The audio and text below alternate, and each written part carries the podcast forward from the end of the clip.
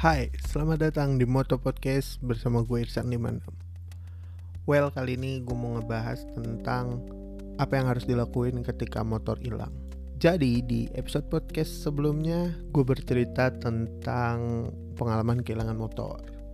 Dan di episode kali ini gue mau ngebahas apa yang harus lo lakuin ketika lo kehilangan motor gitu. Nah ini berdasarkan pengalaman gue, tapi agak mix up sih, karena gak semua proses ini gue lakuin sendiri. Tapi ada yang ngebantu lah. Bukan calo, bukan berjasa, tapi ya oke, kita lanjut dulu lah.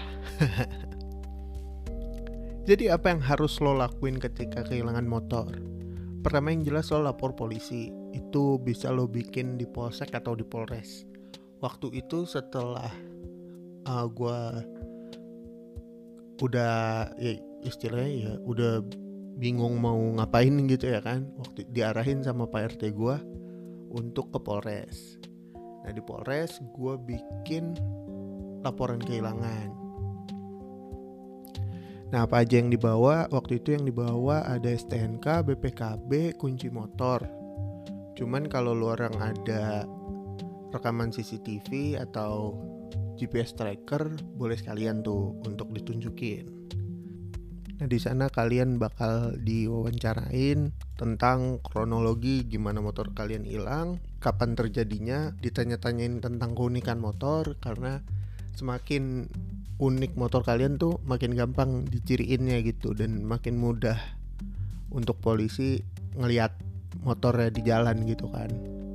Terus kalau kalian ada CCTV, rekaman CCTV, kalian bisa kasih lihat ke mereka untuk mereka cek wajah dari pelakunya. Itu kan makin mempermudah polisi untuk nangkep oknumnya gitu ya kan.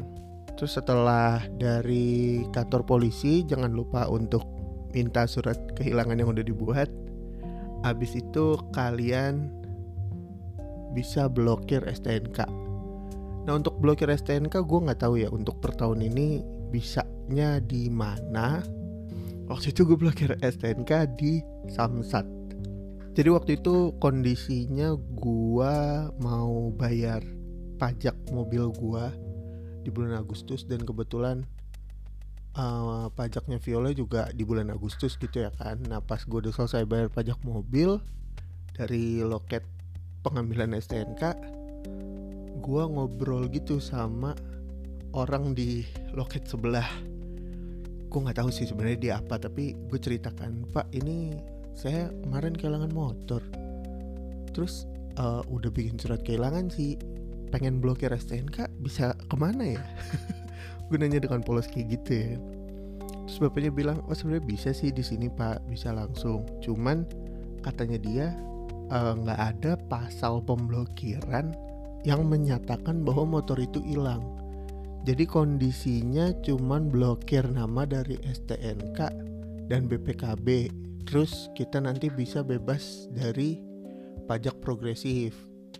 Kayak gitu. Jadi hitungan kepemilikan kendaraannya kan berkurang ya dari KTP dan KK. Nah di Samsat gue disuruh isi form gitu untuk form pemblokiran. Terus kebetulan waktu itu gue bawa STNK, BPKB, sama surat kehilangan. Nah itu semua dokumen difotokopi satu kali, terus dikasih beserta dengan formulir pemblokiran. Gue kasih ke mas-mas loket Samsatnya. Habis itu dia langsung proses di sistem pemblokiran kepolisian. Nah yang lucu waktu itu sistem pemblokirannya kalau gue lihat sih masih pakai DOS interface-nya. Oh itu padahal 3-4 tahun ke belakang lah. Gue cukup kaget melihat, wow, untuk interface loket masih pakai DOS. Wow. No offense ya, tapi itu hal yang membingungkan buat gue. Terus selanjutnya kalau udah selesai diblokir, kalian bisa urus ke asuransi. Cuman waktu gua kehilangan motor ini, itu pace-nya agak jauh dan motor gua gak diasuransiin. Jadi kayak dari laporan kehilangan ke pemblokiran itu ada jeda 2 bulan.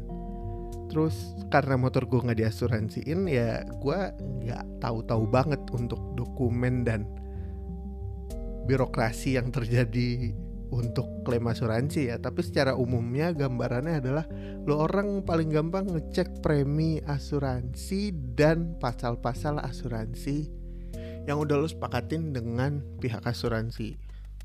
Nah kalau emang bisa di cover kehilangan untuk secara keseluruhan ya alhamdulillah, tapi kalau enggak biasanya tuh cuman sebagian atau cuman berapa persen gitu. Dan itu juga biasanya tertera untuk kendaraan cash kayak gimana, kalau untuk kendaraan yang masih angsuran atau kredit sama leasing kayak gimana. Nah biasanya yang kredit sama leasing itu gak bisa 100% tuh, paling cuman 50-70% gitu, kayak gitu. Terus gue mau ngebahas juga tentang kalau kalian kehilangan motor tuh sebenarnya kalian tuh hopeless men kalau update di sosial media. Ya emang sih, maksud gue ketika lo mention para selebgram atau para artis-artis Instagram yang suka nge-repost motor hilang gitu ya kan, iya sih lo dibantuin untuk cari awareness. Tapi ya orang nge-repost gituan kan juga ya nge-repost doang, Gak ada tindakan nyatanya gitu. Kecuali kalau motor lu emang motor limited dan unik dan punya fans yang cukup militan ya untuk motor itu. Nah kalau motor lu kayak gitu bisa tuh ketemu, karena kan motor lu one of a kind. Nah kalau yang hilang motor pasaran, contoh deh kayak motor gua, motor Matic paling pasaran udah itu di dunia setelah Beat. Nggak di dunia sih, di Indonesia. Ya mau dicari mau gimana anjir, sulit bos asli. Mau di repost 1000 kali pun belum tentu ketemu gitu, karena emang ya motornya pasaran ya udah. Nggak mungkin kalau tiba-tiba di jalan nyiriin motor ya Vario hitam gitu contohnya. Vario hitam kan banyak Ben, biar kata ada stiker-stiker lucunya, pas lu iniin kan belum tentu beneran dia malingnya. Dan lu juga gak bisa langsung main hakim sendiri kan. Jadi maksud gue ketika lu udah urus dokumen-dokumen dan udah bikin laporan, ya udah pasrah aja dan ya ikhlasin aja sih. Emang berat sih untuk ngiklasin di awal. Tapi ya gimana? Ikhlasin aja lah udahlah. Gimana lagi dong? Gak bisa, motor lo kalau pasaran tuh gak bisa untuk di trace, berhasil dibalikin gitu, susah men. Tapi ya terserah kalian juga sih kalau kalian mau nyoba. Kalau menurut gue sih itu buang-buang waktu, sorry ya. Ya nih kenapa gue jadi agak sotoy gini jadi nadanya. Yaudahlah, oke, sekian itu aja untuk Moto Podcast kali ini. Gue Irsan Liman pamit. Sampai ketemu di episode Moto Podcast selanjutnya.